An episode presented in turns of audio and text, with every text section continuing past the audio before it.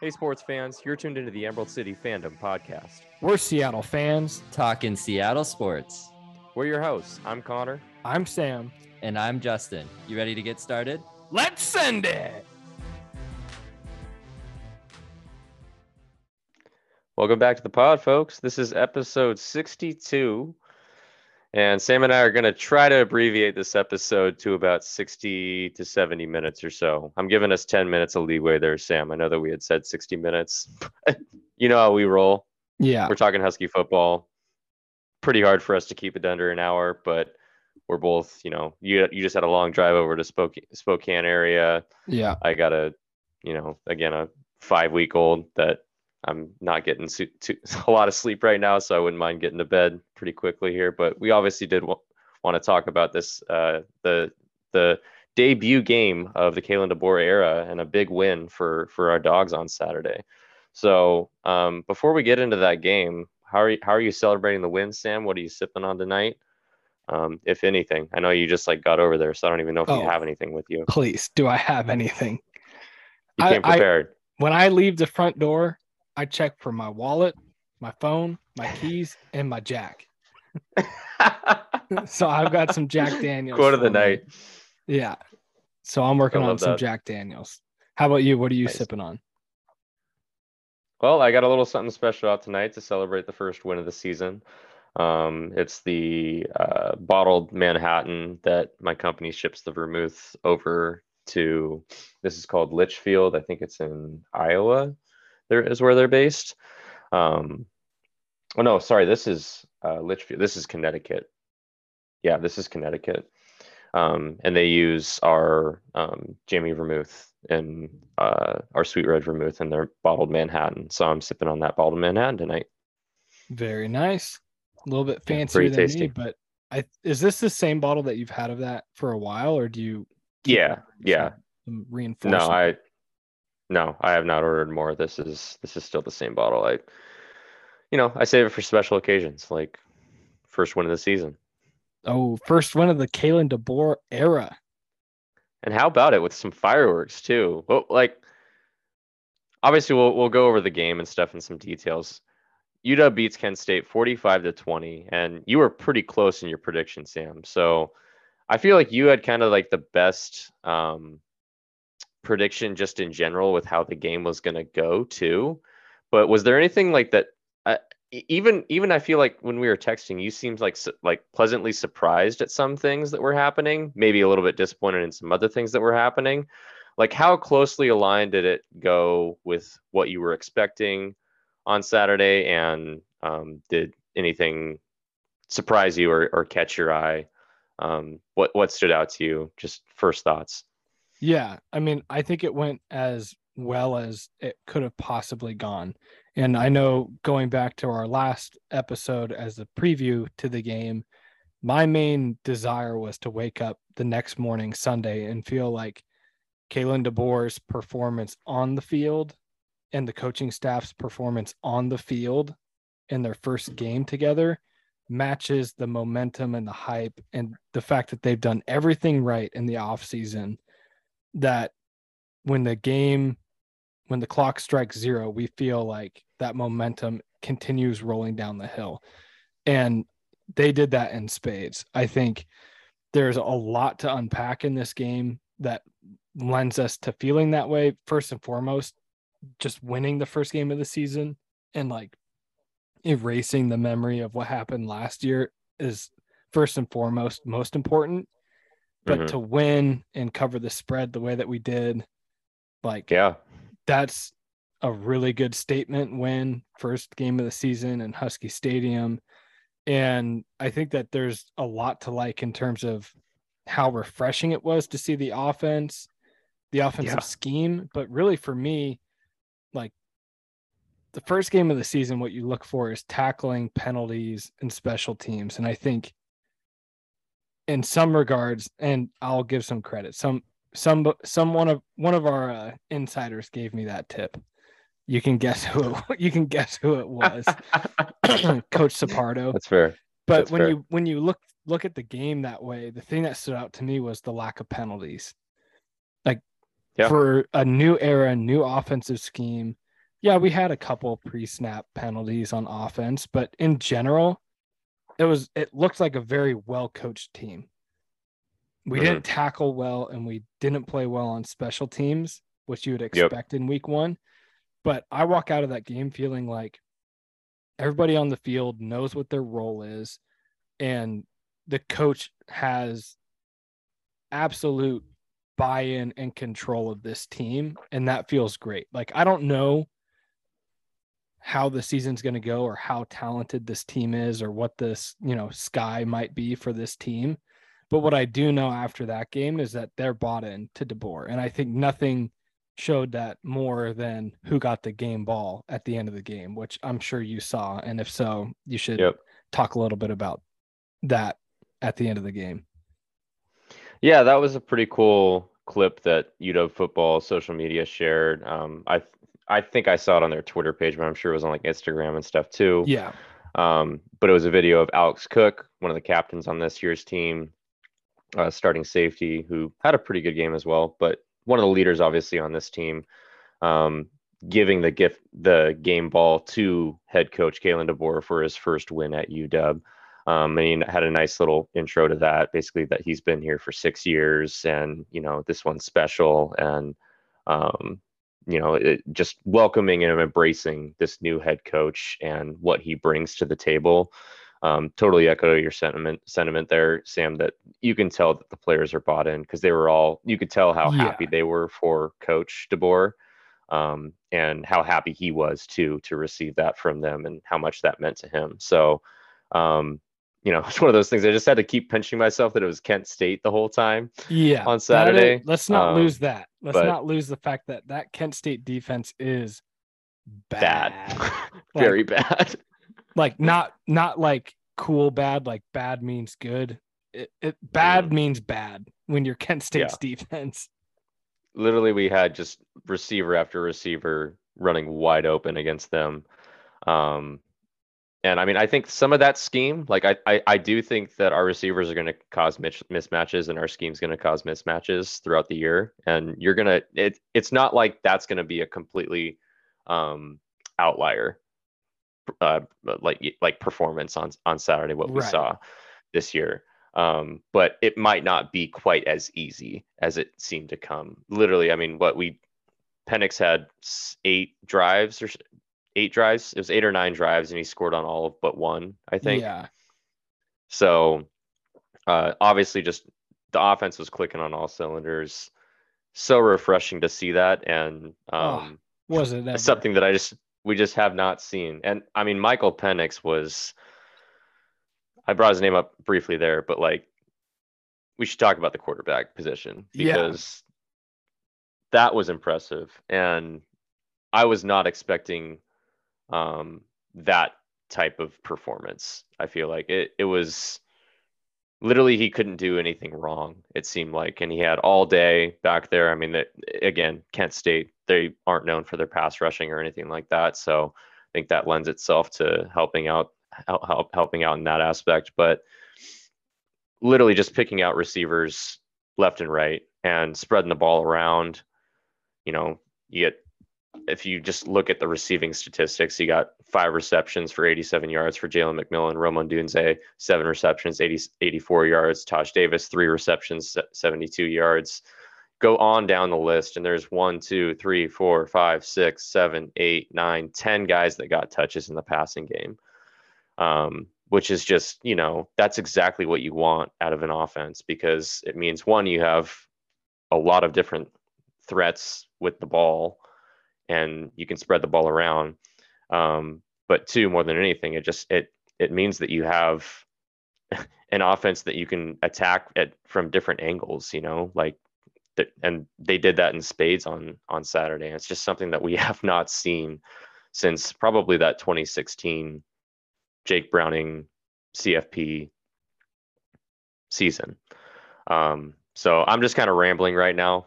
like it was just it was very refreshing and astonishing to see the offense operate at that high of a level and Michael Penix Jr. was all you know was a big reason because of that. So Yeah, I mean, it was just unbelievable in terms of living up to fitting the bill, exceeding the bill. I mean, we all know back in 2019, 2020, early on in the season, like he was in the Heisman contention halfway through the year before he got injured. So we knew that he had like he holds an extremely high ceiling, high potential. But I think this offseason with transferring to UW, and I think the coaches have done a good job kind of lowering expectations, citing his injury history. He hasn't played in a while, this and that. But at the end of the day, what we saw on Saturday was someone who looked like they are a they have been a regular starter for four years, which he has been outside of the injury history. Someone who has complete faith in their arm talent, arm strength, making throws from the far hash to the sideline, 40 yards down the field. That's an incredible touchdown pass to yeah. Taj Davis. So that was, yeah. I think at the end of the day, as a Husky fan, what you're pumped about is like, and again, it is Kent State, but what you you saw a big difference between the five passes that Dylan Morris threw at the end of the game. Oh God, dude. And and and Penix Jr.'s passes. And what you realize as a Husky fan is one, holy shit, hopefully Penix never gets touched and stays upright for the whole year because we're kind of I, I didn't yeah. look good. But my main point there is that we have a guy, we have a dude in mm-hmm. the sense that Penix has been there, done that, played on the biggest stage against Ohio State on national TV, thrown for five touchdowns, looked cool under pressure. Like that's our guy. Like number nine in the Husky uniform is a big deal. And I think this coaching staff and the local media did a good job kind of keeping that under wraps, I think, more than anything. Because based on spring practice reports, fall practice reports, nobody was predicting a breakout performance. To me, I mean, we thought he would be good. Yeah, but I mean, he looked better. We thought we thought it was going to be better than last year, yeah. right? That was basically our frame of reference. But it, he made it look like hot knife through butter is what it yeah was like. Yeah, it was. It was just the comfort level I think that surprised me the most. Um, and maybe it shouldn't have just because he's run the offense before and stuff but like he just looked so comfortable and so in control of the of the game the entire the entire night um, which was just super refreshing to see because we just haven't seen that from the quarterback position in several years now um, i really underestimated i think his arm strength and accuracy like check check those are both above average i mean very like very well good enough. You know, I wouldn't oh, say oh, yeah. either one's probably elite, but like you can certainly win, especially in this offense with his his physical traits. Yeah, I mean the defense is going to have to guard every throw on the field. Yeah. Bottom line. Yeah, yeah, and that that throw that you you quoted there, his touchdown th- throw to um, Taj Davis in the first quarter. I think that still was. Yeah, I believe um, so. Second score of the game. Yeah, that was I mean, that was definitely his best throw of the night. Like you know, far hash to the numbers, 32 yards down the field. So it's probably like a 50 yard, you know, completion because he's yeah. you know seven yards back and throwing it across across the field there. Um, and it was right on the money. And it was a great route by Taj Davis too. I mean, all the receivers were excellent. There was a few drops in there. Jalen McMillan, I think, had one. Um, Devin Culp, I know, had one at one yeah. point. Um, but I mean, it's hard to criticize much of the passing game in general in in this in this game on Saturday. If we are going to criticize anything on the offense, it's going to be probably that rushing attack. Um, yeah. Hopefully, I didn't cut off anything that you were going to say on on the receiving stuff. I feel like we mostly covered that that though. But I wanted to switch over to this rushing attack because yeah. um, it's something that going in, you know, I mean, Kent State was giving up what 250 yards on the ground a game uh, last year, and not much had changed. I, I, think they haven't. You said they had a new defensive coordinator, I guess, but as far as personnel wise, not much yeah. had changed for them. Um, and we didn't find a ton of success, consistent success on the ground on on Saturday. I mean, you subtract out that 28 yard touchdown run, the first score of the game with Wayne Taulapapa on fourth and one. Um, and you're at 104 yards rushing on the night Yeah. um, on 33 carries, which is well below four four yards four yards a carry. So Oh yeah. Just not probably up to up to snuff if if we're if we're looking at this realistically.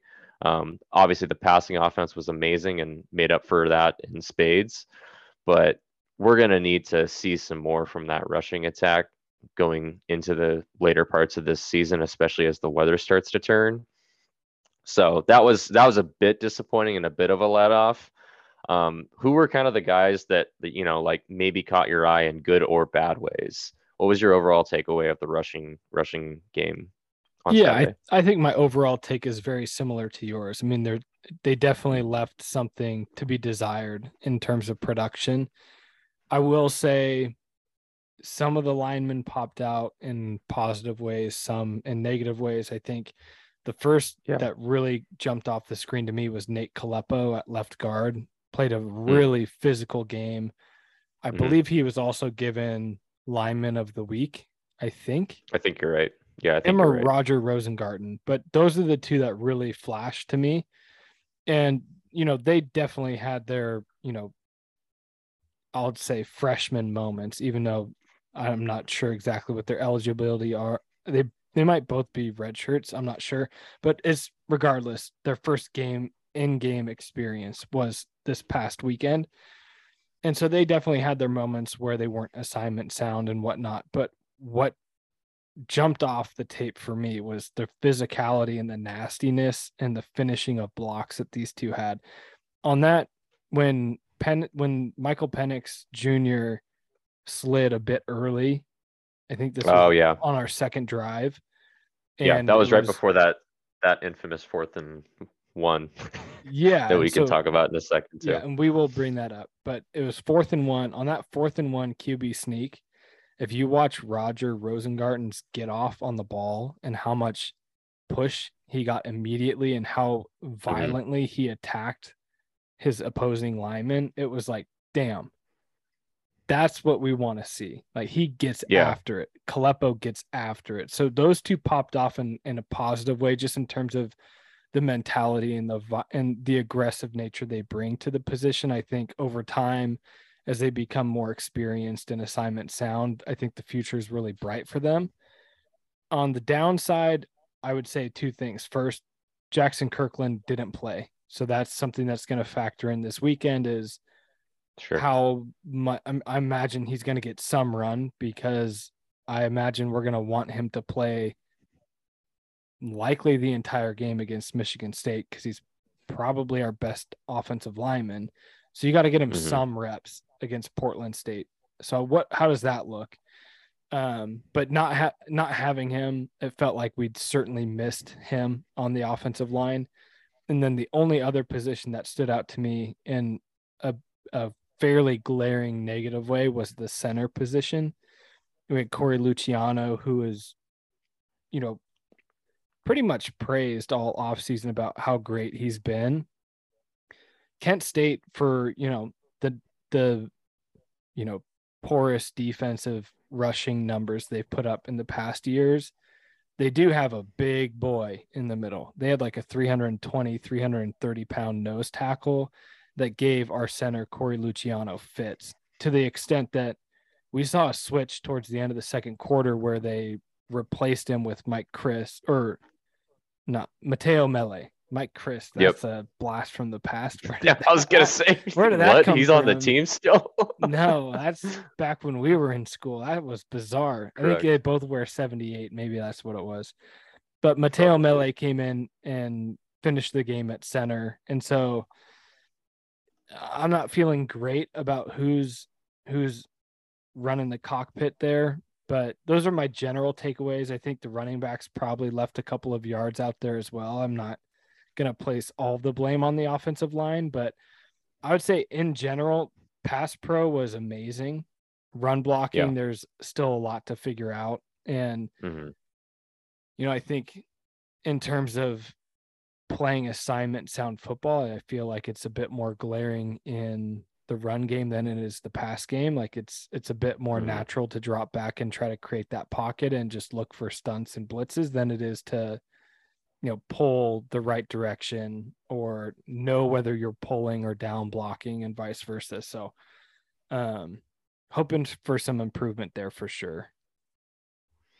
Yeah, I'm glad that you brought up a lot of the um, offensive line, you know, characteristics of the run game, just because that's not even where my mind was um, when I was asking you that question. But like, those are the points that you know definitely are are valid and need to be made because the offensive line obviously did perform a lot better in the pass passing game Right. than it did in the running game, and that's a huge part of the running game is is how well you know you're opening up holes.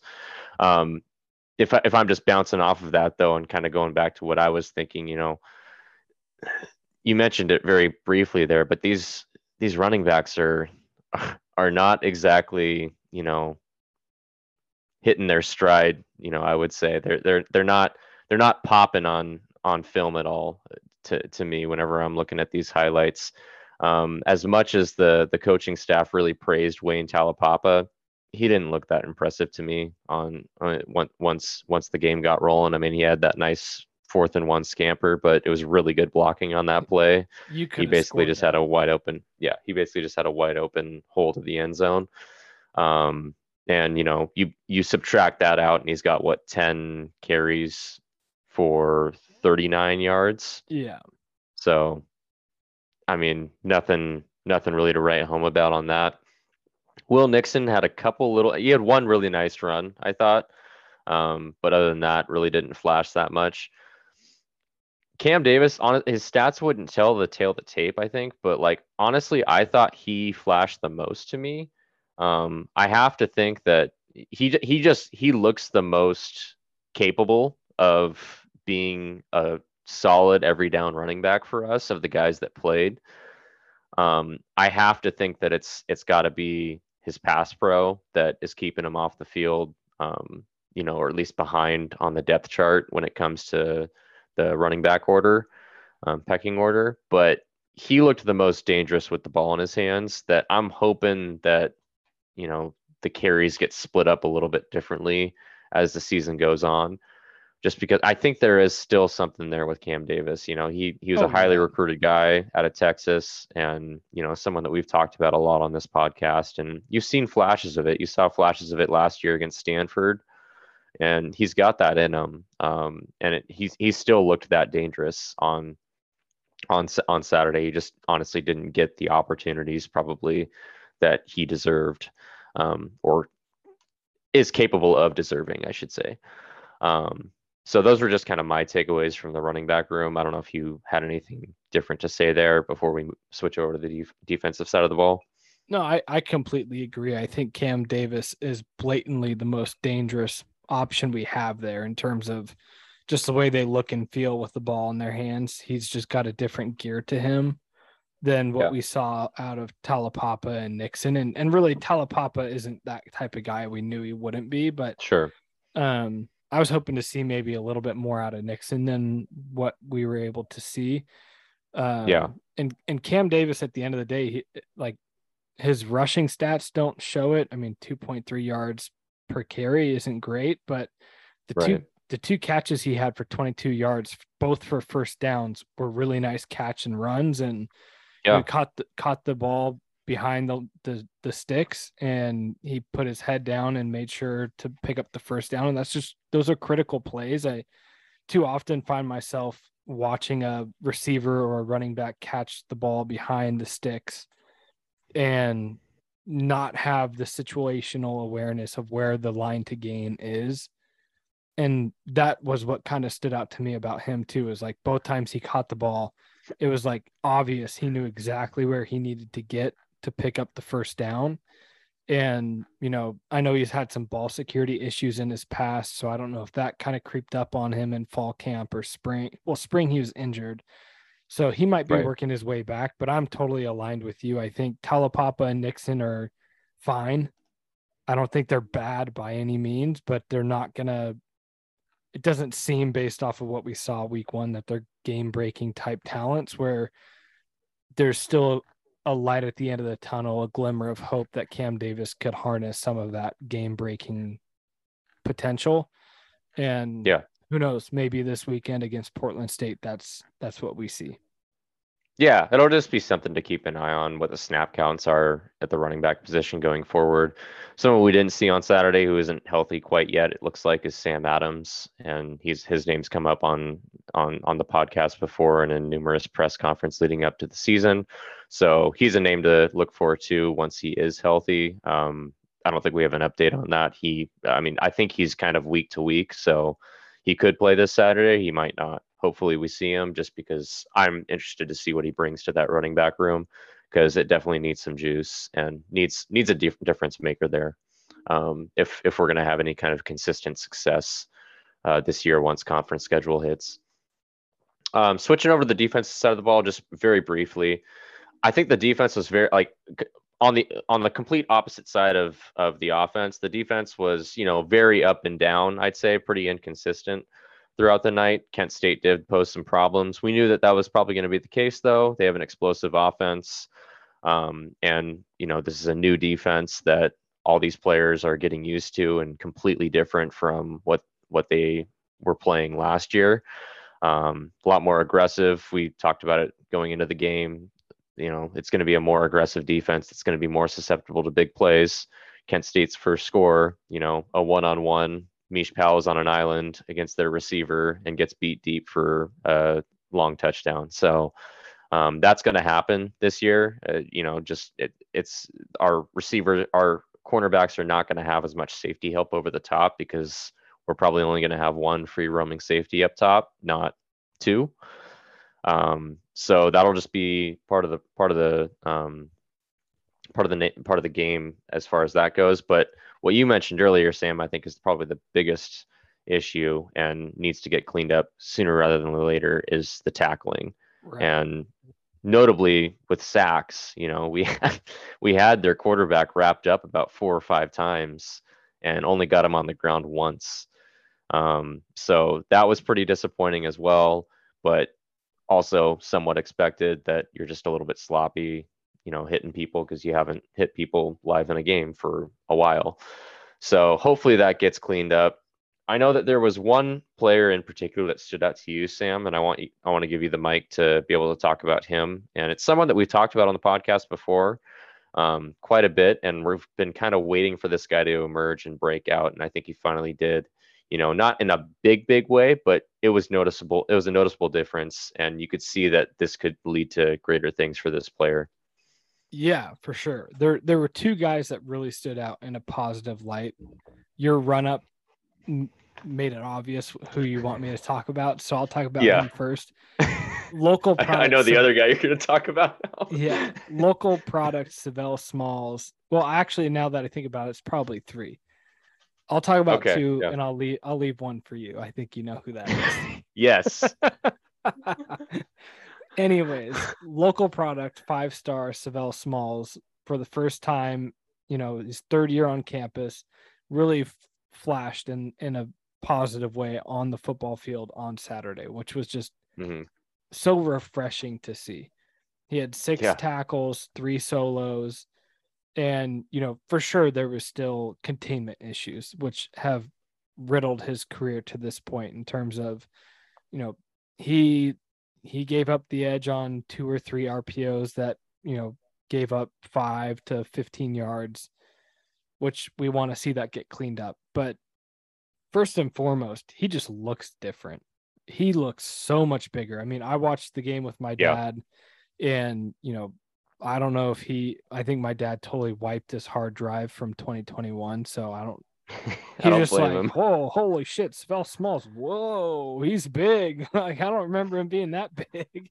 I mean, it was. Uh-huh. It stood out to my dad, who's like, he doesn't follow the team as closely as we do, or probably some of our regular listeners, but Well, we're kind of crazy, so yeah we're That's fair. definitely crazy but like if if somebody's physical appearance on the football field stands out in a major way to him it's like they put in some work or i guess it could also be bad but in Savell's case he put on a lot of good size. He looks the part of a true outside linebacker defensive end.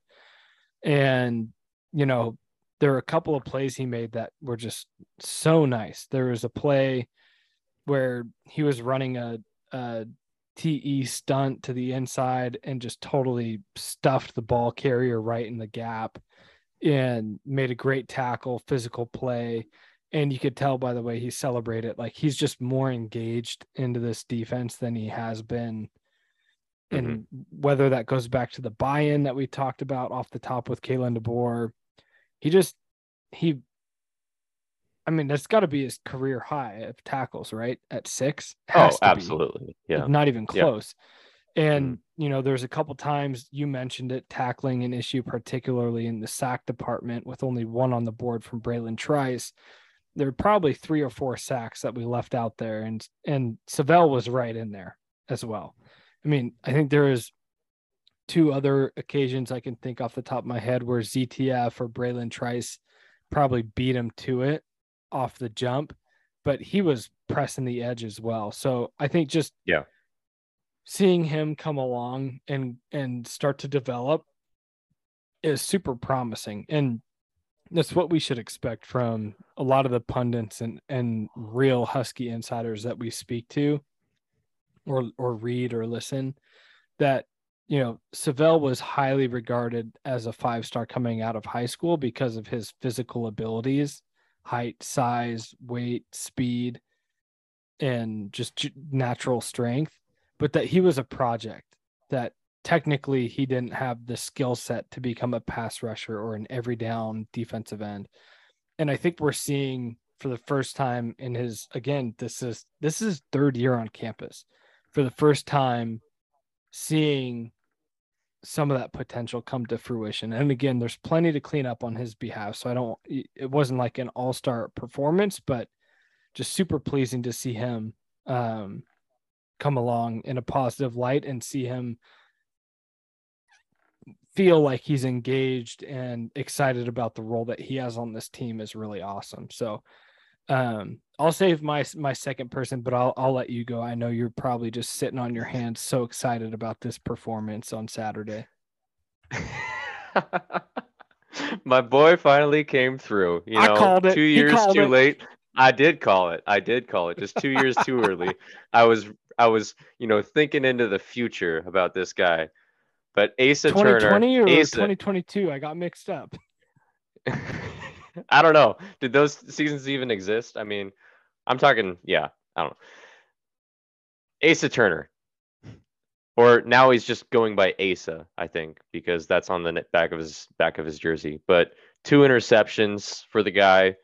He also had a few missed tackles, but you know, that was that was great to see. He he looked like a different player in this defense on on Saturday. You know, I wouldn't say that he's uh, he still leaves a little bit to to be desired when it comes to physicality. Like you'd s- still like to see a little bit more of that out of him because he has the body for it.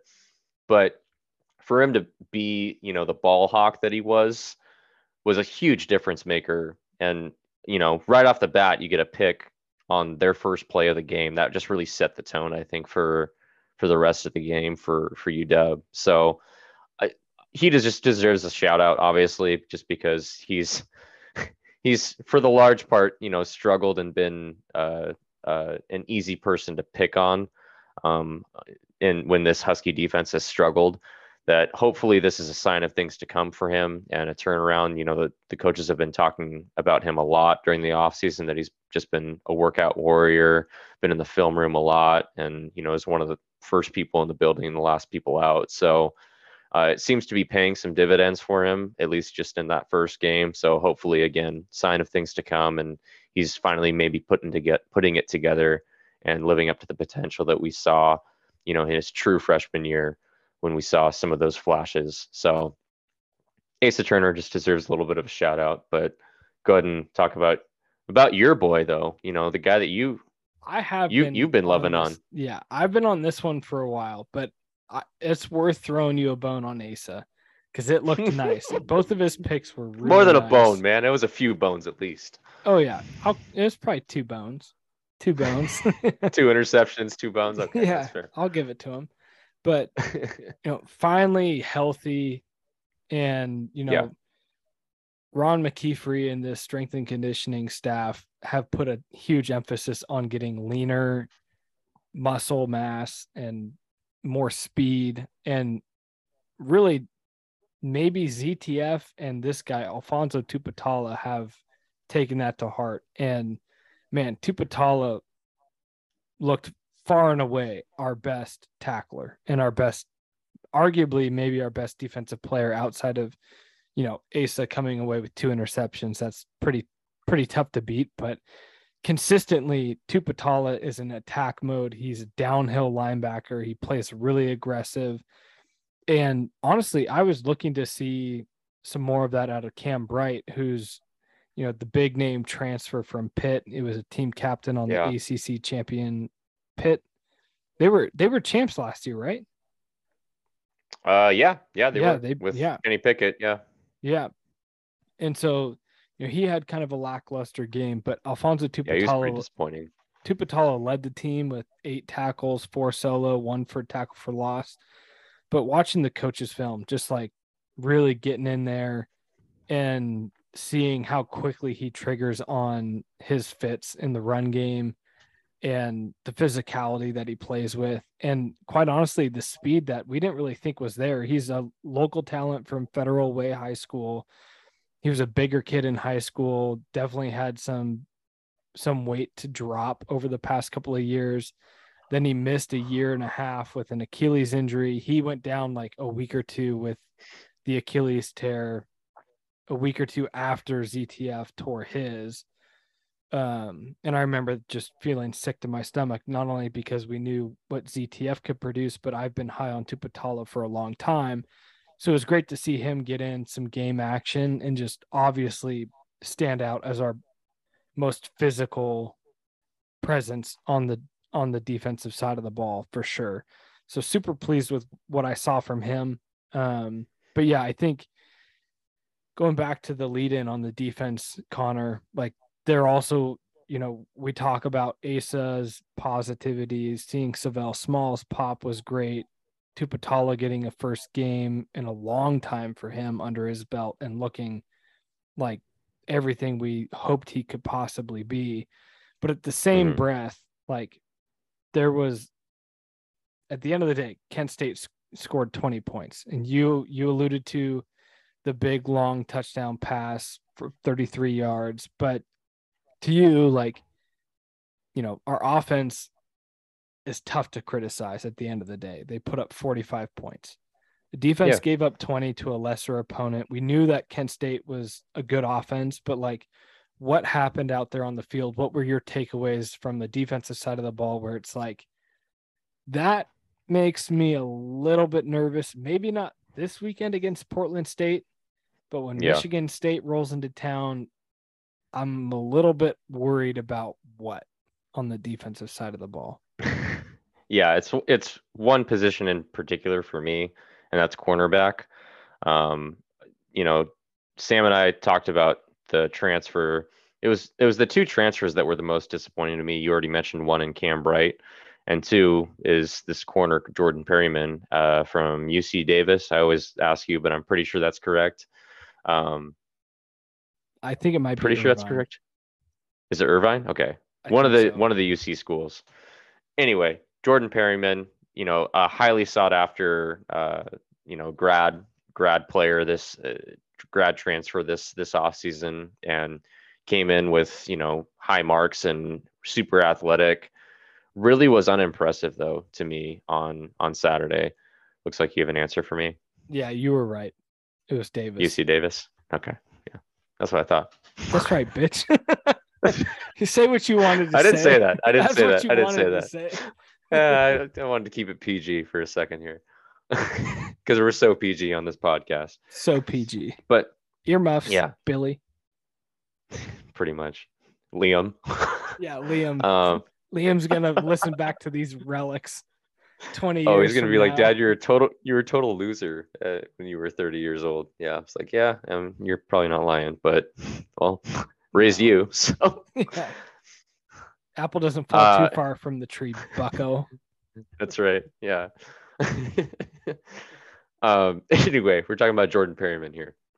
I don't want to talk about him. Obviously, uh, he did not play that well, and um, to add insult to injury, literally, he gets injured late in the game. Um, with it seemed like a, it was like a lower leg injury. It is what it seemed like. I don't remember what they ended up describing it as, but sounds like he actually came out of the came out of it relatively unscathed and that he's day to day. He actually could possibly play against Portland State. I hope they just hold him out for this game. Um, yeah. But we'll see what happens. Um, but it doesn't sound like it's a, it's a super serious injury that should keep him out for very long. So that's a good thing. But at the same time, he didn't play that well. And we're really not deep at corner, though, is, is really the, the issue here. If he goes down, and then suddenly they they thrust Julius Irvin, who's been a safety his entire career, into that cornerback position. And I thought he played okay, but you could tell that it's not, you know, his natural position. He's a little bit grabby when it when it comes to covering guys, um, and a little physical, which is can be a good thing. But he's he also had a penalty against him, and you'd probably see a lot of that. Um, I thought Mish Powell was okay. He got beat obviously for that touchdown. Um, he had a nice tackle for a loss though. Read a screen pass really well. So um, it was good to see that. But for the most part, the cornerback position was pretty pretty lackluster and could very much be an issue going forward as we get into a little bit more, you know, some of these more talented pass catchers consistently um, in our opponents. Yeah, no, I I totally agree. I think that Julius Irvin was interesting mm-hmm. development because we've heard all Was. about these young cornerbacks in terms of Davon Banks showing out, you know, best hands in camp in the spring. Elijah Jackson's been a name that's popped up quite a bit. So you would have thought that one of those two would have gotten the call, but the fact that Julius Irvin, who's like you said, been at safety most of his career, popped over there to corner was I'm not mad about it. I think we both have felt like somebody who's you know, been less productive at this point in his career than we would have anticipated, but yeah. has a lot of potential, size, length, speed. So that's kind of an interesting development to to keep an eye on. Um, I I was really surprised when I saw that. I thought Davon Banks for sure would have been the first guy off the bench, but yep, I echo the same sentiments. I think the the new defensive scheme puts these corners under a lot of stress, under a lot of mm-hmm. pressure. Mm-hmm. I mean, they mm-hmm. are really out there on an island alone. We're used to seeing the last eight years under the Kwiatkowski Lake defensive scheme, like a safety being 20 yards off the ball. Nobody mm-hmm. gets past them. To now, it's like, look at the first play of the game. Asa Turner at safety position jumps a five yard slant and picks right. it off. Asa Turner's not 15 yards near that slant last year. Right. So, like, it makes me really nervous. Yeah. And so I think we're going to find ourselves in this weird place where, like, for the first time in a decade, our defense could potentially be be got out there and it's up to our offense just to keep up and outscore the opposing offense, which is like kind of where college football is going, to be honest. right. There's not a whole lot of great defense being played out there. So we'll see how it goes. But to your point, I guess as a segue, you know, obviously hope, hope, hopeful that, you know, Jordan Perryman seemed like I was nervous because it was kind of a non contact injury, but it sounds like he's going right. to be okay. Hopefully mm-hmm. they just hold him out of this weekend's game against Portland State. Mm-hmm. Um, mm-hmm. But I guess segueing into the game, it's going to be Saturday the 10th at 1 p.m. on Pac 12 Network. Mm-hmm. What are you kind of, what are your thoughts going into the game? What are your expectations? Are you excited to watch the game? What general thoughts? Yeah, I mean, if if this was the first game of the season, you were nervous going into last week, weren't you? Yes. Yes, I was. Are you nervous now going into no, Portland State? Zero percent nervous. This is so chalk it up. This is this is this is your tune up for the following weekend. And I'm not yes. saying look ahead to Michigan State because we've learned that lesson. We don't want to do that. Take care of business on Saturday. but use this as you know to clean up some of those things that we've talked about that they struggle with. Clean up your tackling. You know, get some of these. They played a lot of guys on defense on on Saturday too. So continue to do that. Get some of these young guys exposure. I'd like to see some of those young corners in. You mentioned Davon Banks, Elijah Jackson. I'd like to see those guys play. Um, you know, on on offense, I'd like to see all three quarterbacks play, if if possible. Um, and I, it, Portland State like gave San Jose State, who's not all like you, you know, not amazing either at football, but you know they gave them a run for their money last weekend. So it's not like this team is you know chunk change. Like this isn't the Portland State from what was it 2015 16 that we 16. blew out like yeah f- blew out like 59 to nothing or something like that. It was 41 to 3. Okay, whatever. Or, but like hold on, let me I have it up here. we we've played Portland State twice. We're 2 and 0. There was one that we that we put like 60 on them. Yeah, in 2012 we won 52 to 13. Okay. In 2016 we won 41 to 3. Okay. So I'm expecting. I was combining those two basically. I guess, yeah, but ex- yeah. Hey, shit. Well, why don't we just expect that? Fifty-two sure. to three. There's your score. Okay. it's not what you have here, but I'll take it. I might. I might change it. Feel good. Should. I'm gonna change it right now. Yeah, I mean, I love that, but I also think this. This you were just talking about. This defense can be, be got. I think just naturally we're always going to have like some kind of breakdown on defense, like once a yeah. game, that's going to allow either a long touchdown or a complete change in field position that they're going to score off of. So I have Portland State putting up 13 points against us. I really want. I'm really tempted to change it to 10, but I have it. I have it at 13, and I have us winning 42 to 13 on on Saturday. And this is just again, we just got to take care of business. Just just do what you're supposed to do. Don't do anything super fancy. I know this is exactly what we said going into the Montana game last year, but this is a different this is a different deal. Like, oh yeah, Penix slinging the rock. I mean, this is this looks for real. This looks rep it, like as much as we talked about that it's Kent State on Saturday, like last Saturday. This looks replicable. You know, this this offense looks like it can it can function at a high level against good defenses too, just because it's so multiple and gets so many guys involved get so many guys in space, and you have really talented guys to to get those yards after catch too once they once they get the ball in space. So just do what you're supposed to do against Portland State. You're you're the far superior team. You have way better athletes. Just you know overpower them in every way, and it should be a very very comfortable victory. Glad that it's you know a 1 p.m. kickoff. Those are you know few and far between when it comes to UW games these days at home. So it's nice for the fans to have those 1 p.m. kickoffs, the especially people that are going to the game. Um, and nicer on my eyes too. It's a little easier to stay up at 1 p.m. than yeah. it is 7:30 with having a one month old. So I will say that as well. I wonder. Um, I wonder how much of that has to do with the Pac-12 networks trying to throw UW a bone, trying to keep us keep us in the conference. oh yeah, we'll give you. I don't prime, think so. We'll give you the prime spot at 1 p.m. Yeah, I don't think. I mean, because we're on Pac-12 Washington, we're not even on the yeah, national network. That, that's true. That's true. So I don't think that's really true. yeah, that's true. Well, I'm I'm gonna go. I changed my pick, fifty-two to three. Fifty-two to three. I love let's, it. Let's yeah, do it. I, I'd I'd be all about that. Seriously, it'd it'd be awesome. I we should. It would be awesome to shut these guys out, right? Like that would be a total statement. Yeah, I think from this defense be, if if they're able to do that. But I think at this point, like I I would be shook if our offense doesn't put up points. I'm expecting our yeah. offense to put up 40 plus. It I just looks if, so easy on Saturday. Yeah, and I anticipate that it's going to look easy this Saturday as well.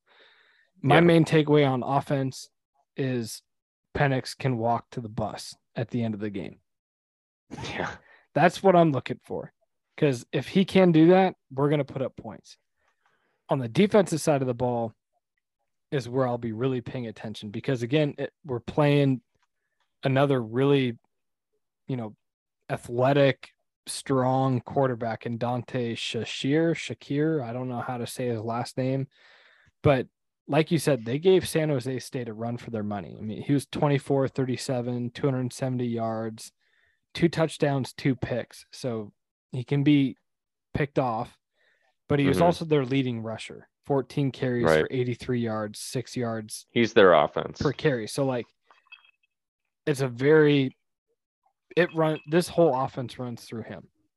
And so, like, all right, defense, you played well enough to win against Kent State, generally looked fairly comfortable. You gave up 20 points. I think I would feel great if we won 40 plus to 10 or less. I think if Yeah. we put up 40 and we hold them in single digits, that's perfect. That's what I'm looking Mhm. for. Yeah. Yeah. I mean, I, we're, we talk so much about scores. I think more, more for me, I'm just looking for just improvement, mostly on the defensive side of the ball on Saturday. Like, obviously, I want a comfortable victory, but more, more than anything, I just want to see the execution look better, the tackling look better. Um, I want to see, you know, us to have a game plan for for that QB, just like Cam Bright or someone like that. Just QB spy him. He should be athletic enough to, at least on paper, keep up with the dude. So, do they execute that kind of game plan? Um, so those are kind of the things that I'm looking for, um, more than more than a final score. But of course, I'd love to hang 50 on these guys and you know, basically shut them out. That would be that would be preferred. Um, anything else that you want to touch on going into Portland State?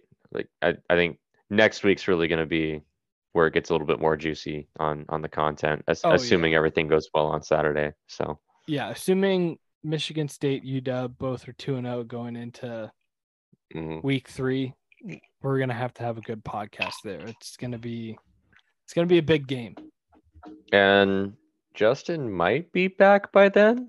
Yeah, he should be. He's coming back on Monday, right? So Yeah, I sure hope so because that actually brings up a good point. Before we move off of the dogs, I'm so bummed that Justin couldn't watch this game.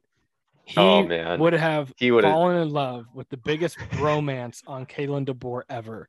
Going back to that, the, first two drives, we had a fourth down on both of them, Oh, we didn't talk about this. Yeah, and we went it, for yeah. it.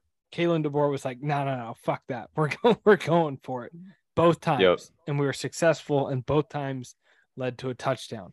But particularly the second call to go for it when Penix, I watched it. He was he definitely started his slide before the line to gain. It Mhm. was originally spotted as a fourth and one. They looked at it and basically moved the ball back to practically fourth and two. Mhm. DeBoer on the sideline was losing his mind. He was so pissed. And he was like, no, fuck that. We're going we're going for it. On our own 30 yard line, mind you. Yep. Like Yep. the total just like set the tone. You know, in some regards, it fits what Justin wants, which is like, what do the analytics say you should do? They probably say to punt. But like at the end of the day, analytics in general tell you not to punt. And Right. DeBoer was like, no, we're setting the tone. We're going to go out, score some points. And the way that we were throwing the ball, multiple level route concepts. I mean, Justin would have just made his day. To, Pete to Carroll's rolling game. over in his future grave, you know, watching watching us go for it from our own 30 yard line, Exactly. right? So So I I hope Justin's back in order to be able to be part of that preview, or at least like be back to watch the Michigan State game because it could be a really pivotal pivotal. I've had trouble with that word on this podcast the last two episodes. Pivotal pivotal. Yeah. pivotal weekend in Husky football history if we can get that dub. Just being honest. against Michigan State. Oh yeah.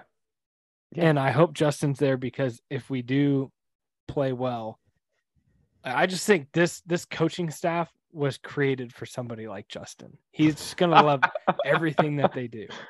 And they do it with a The- level of decorum and respect for the game, respect for the university and the state. It's Yeah. just like hard not to like these guys at this point. Oh, definitely. Um, I if Saturday was a sign of any of the things to come, like this Husky season will make up for that and then some for how bad the Seahawks are about to be for Justin. So Yeah, it's sorry. Put your seatbelt on, Seahawks fans. It's gonna be bad. and it all starts Monday night. Monday night football. Uh yeah, we're not gonna talk about that on this podcast right now. Sure? Um instead yeah, I'm pretty sure. Instead, let's just do a quick yeah, quick we might a have to quick- tease it at the end. I, I I mean we can just mention when the game is if people want to tune in. Um but I mean I'm I'm kind of over it at this point. All right. we can talk about the other team though across the town just very very briefly and just a quick update on the Mariners. They are right now they are the 5th seed so the second wild card uh, team, one game back of the Rays after kind of a disappointing dropping 2 out of 3 against the Chicago White Sox um, who I'm looking at scores right now. They have put up 14 against against Oakland tonight. So apparently we started something with with with the Chicago White Sox. But anyway, um, so kind of a kind of a tough series there that you hate to swallow. Um, two losses in that series, but they also won six straight games on the road before that. Um, had a six six six and zero road trip against uh, Cleveland and what was the team that they played before that? Uh, Tigers, Detroit. Tigers, yeah, which they took care of business against the Tigers, but then obviously beat a pretty good Cleveland team uh, in all three games in Cleveland, um, which was awesome. So that makes it a little bit easier to to swallow the two out of three, but at the same time, you just you you need to be winning these games that you should win down down the stretch. Um, that being said, you know they're five games up on the Orioles, who are you know the first team out of the wild card, so looking pretty good there Yeah. um, with less than 30 games to play now. Uh, so big, big series against the Braves come, coming to town. This will be a good tester. You know, the world defending world champs coming into town. Are we really on that level or not? Um, this will be a good, good test for the boys. But at the same time, even if we lose two out of three, like I'm, I'm not sweating it too much because we have such a favorable schedule down the stretch.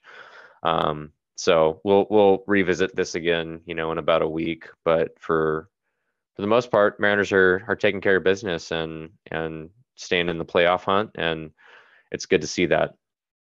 Anything that you wanted to add to that, Sam, when it comes to Mariners stuff? I mean, I think just reiterating something that we've talked about on the podcast before, just how exciting it is that we are, you know, are we above 95% now? Yeah, at, when we had when we had swept Cleveland, I think we were at 99 and a half percent or something like that. I'm sure it's gone down slightly since then, but A little bit, yeah. It's it's it's probably still above 95 though, because the Baltimore Orioles have dropped a couple games too. Right. So, I mean, that's just extremely exciting. I think the only thing I'll add to it is if you're a Mariners fan and have been on the bandwagon this season, or if you're, you know, a 1990s, early 2000s Mariners fan that's just been curb stomped too many years in a row with how Yeah. the season goes No, go really. to the ML go to MLB's Twitter or MLB's YouTube page. I Mm. know that I know that Seattle Mariners probably social media reposted it, but there's a great MLB Network. I think it's MLB Yeah. Network's Twitter Yeah. page, not MLB. Yeah. You're right. But MLB. Network. There's a great seven to eight minute, you know, kind of hype video for the Seattle Mariners team that starts off with Julio Rodriguez and his contract extension, talks about the different personalities on the team, like Suarez and Winker and the trades that we've made. It goes into the bullpen and and you know the the momentum and the feeling around town in terms of this is the team that could become Seattle famous that gets us, you know, breaks the curse that the last 20 years haven't been in the playoffs.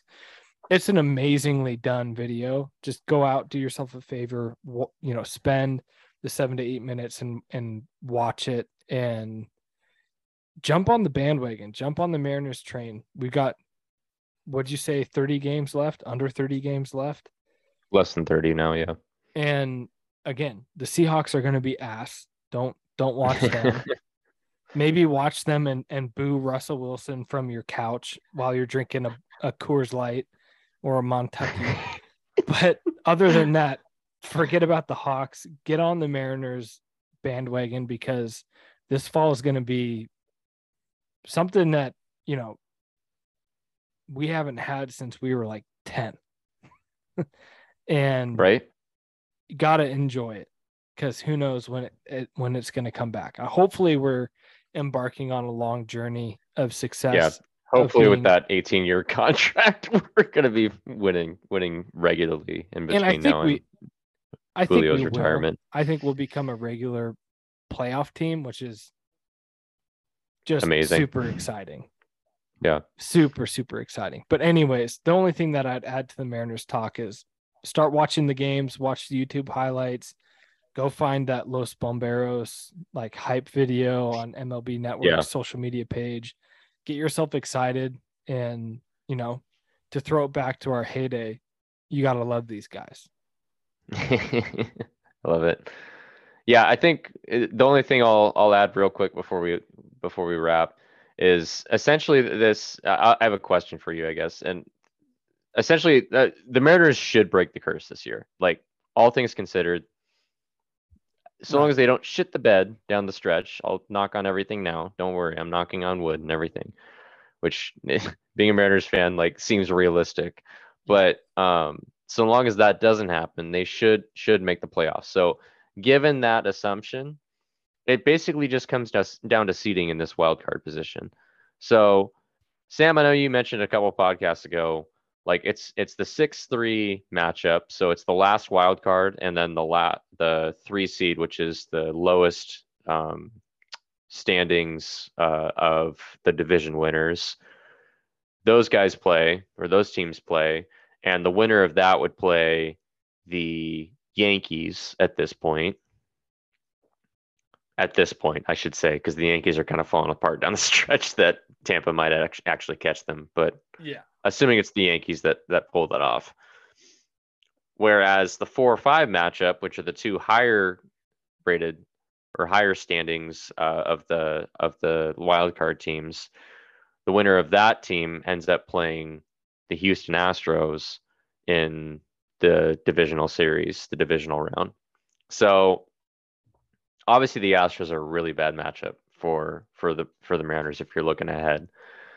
But you have to look ahead to even to get to, to even get to that point. So my question for you is would you rather shoot for like try to be the 4 seed so that you're hosting, you're guaranteed to host wild card playoff games in Seattle? Or would you prefer to be the 6 seed and travel to Cleveland or Minnesota, whoever's whoever it ends up being out of out of that division, probably Cleveland though. And then possibly have a favorable matchup, but not guaranteed that you'd get playoff games at home. But possibly a more favorable matchup in the divisional series. Like, where's your head at when it comes to that? Mm. That's tough. It's not. it- It's not like the Mariners are gonna like lose games on purpose to be the six seed Yeah. over like the four or five. Like they're gonna Right. go as high as they can go. But in theory, like, what's the best outcome in your mind? I think the best outcome is the one that gives us the most reasonable path to the World Series. So you're going for it. Yeah.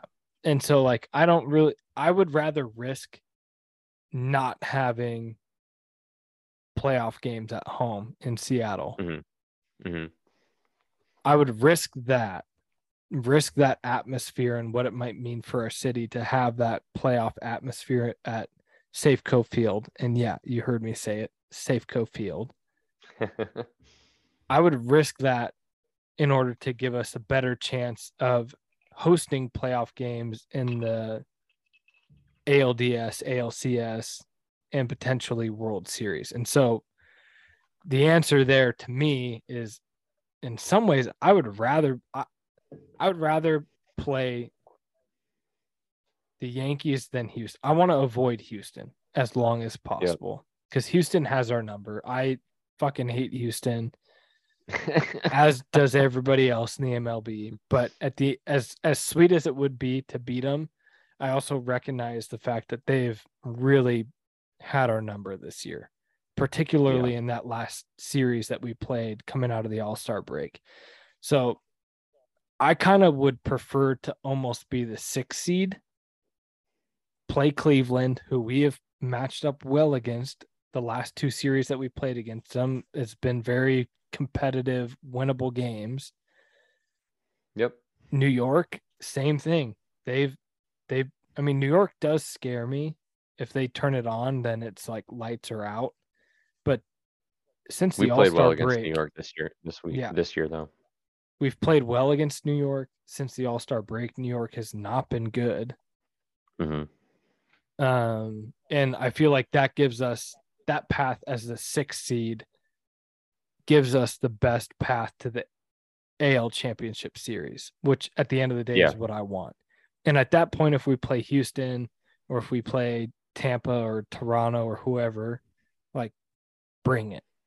But I, I want to get to the ALCS, and I think the best way for us to do that at this point is to avoid Houston and go play Cleveland in the 3 6 matchup.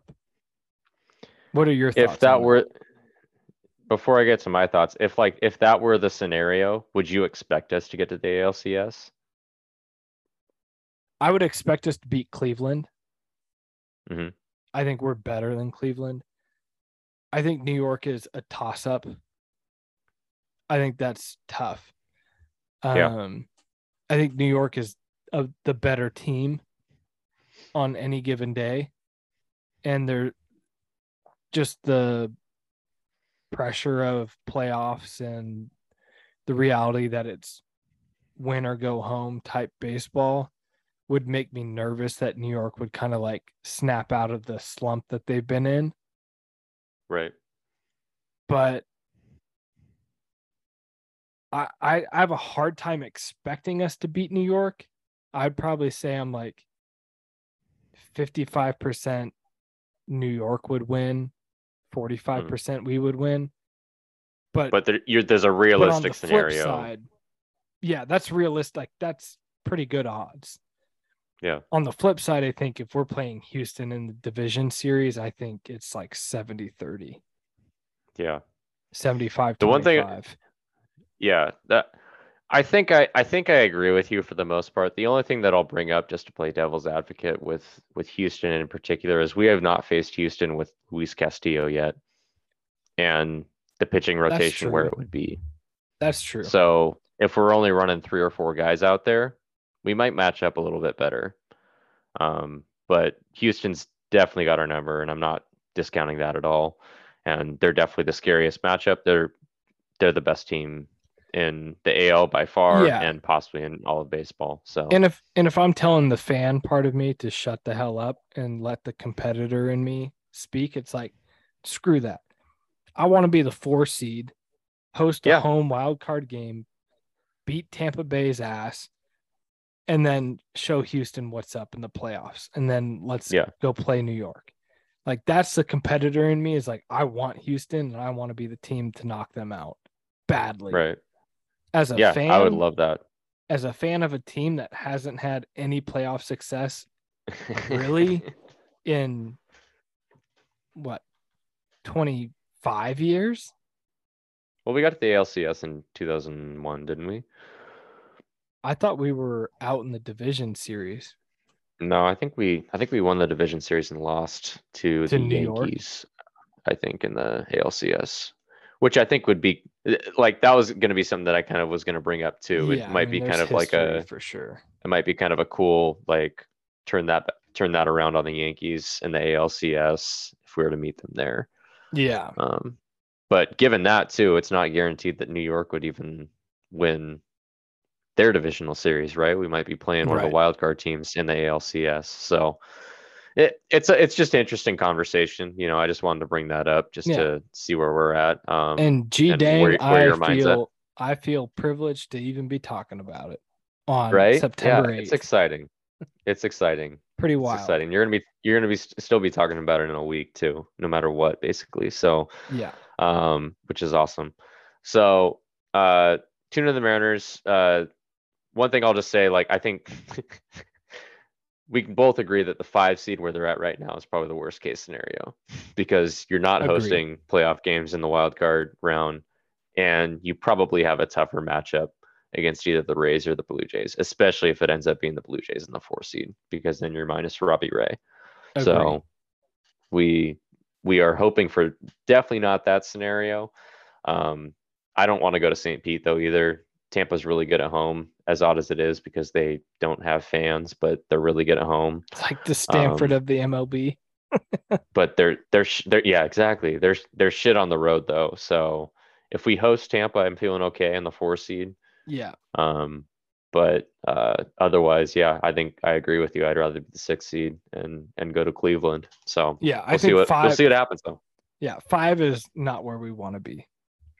No, no, not at all.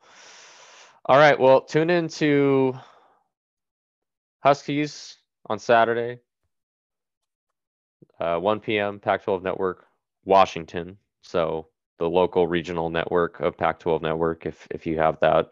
Yep. Um, if if you only have the national network, it will not be on that one. So you'll have to go to a bar or a friend's house or stream illegally like I do um, to do that. So What? yeah, I'm not gonna you know What's that? divulge divulge that information on air here, but I, I I will say that yeah, there's a little bit of shenanigans that happen at the Frederickson household to watch Mariners games and and watch Pac-12 network games. So anyway, um, tune into the tune into the UW Portland State game Saturday. Hopefully UW handles business. Tune into the Mariners down the stretch. Uh, again, like I said, big big series against the Braves coming up. I think tomorrow's or today's game, the Friday game, is on Apple TV Plus. I believe that's free for anyone that has Apple TV.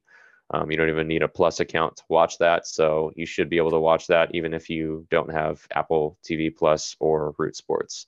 So tune into that game. They have a cool broadcast too.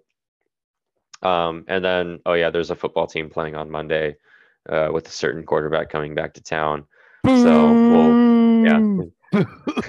the the the Pete Carroll co- comments today were very interesting to that. Spicy. Um, and yeah, that that'll be very interesting to see. I think that's the the biggest storyline going in is is what are the fans going to do and does Pete actually go along with it? Because there's like almost for sure at this point there's going to be boos.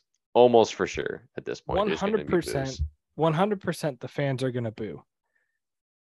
What Pete Carroll said today was eye-opening in the sense that, like, I am no longer confident that there will even be like a tribute video for Russell Wilson which is because bizarre. which there most certainly should be. He was part of the Super Bowl winning team, yeah. and you know He was your franchise QB for 10 years. Yeah. you should definitely be playing a tribute video regardless what happened. But Pete Carroll, it, Oh, they are not friends. It is ego versus ego. And it's gonna end man. up in a heap of awkwardness on Monday. And if you're not tuning Yeah. into that, I don't know what you're doing with your life because it's gonna be one way or the other. It's gonna be, you know, Awkward AF. Kardashians meet the NFL type shit. this It is, is. this is this is this is Hard Knocks in season, but not actually on HBO. It's just on ESPN Live. Yeah. It's gonna be wild. But he's for Yeah. sure the fans are for sure at this point gonna boo him. You can't say what he said multiple times this offseason and not get booed. I would boo him. You don't you don't say that. I would sign up. Boo. boo. Yeah, I'll probably boo from my couch. So anyway. Yeah. Um interesting, interesting uh nonetheless though, and uh, that'll be a fascinating storyline going into Monday. But anyway, keep it tuned in here, guys. We'll we'll have plenty to talk about next week. Hopefully, Justin's back with us, and we'll have a lot to reflect on both Huskies, Mar- uh, Seahawks, and a little bit of Mariners sprinkled in there as well. Um, anything else that you want to touch base on, Sam? nope. I think we're good to go. We're G2G. All right. Thanks for listening, folks. As always, we appreciate the support. Subscribe and follow if you haven't already, and leave us a message via the anchor link in our description. Until next time. Go Mariners and go dogs. And boo Russell Wilson, that bastard.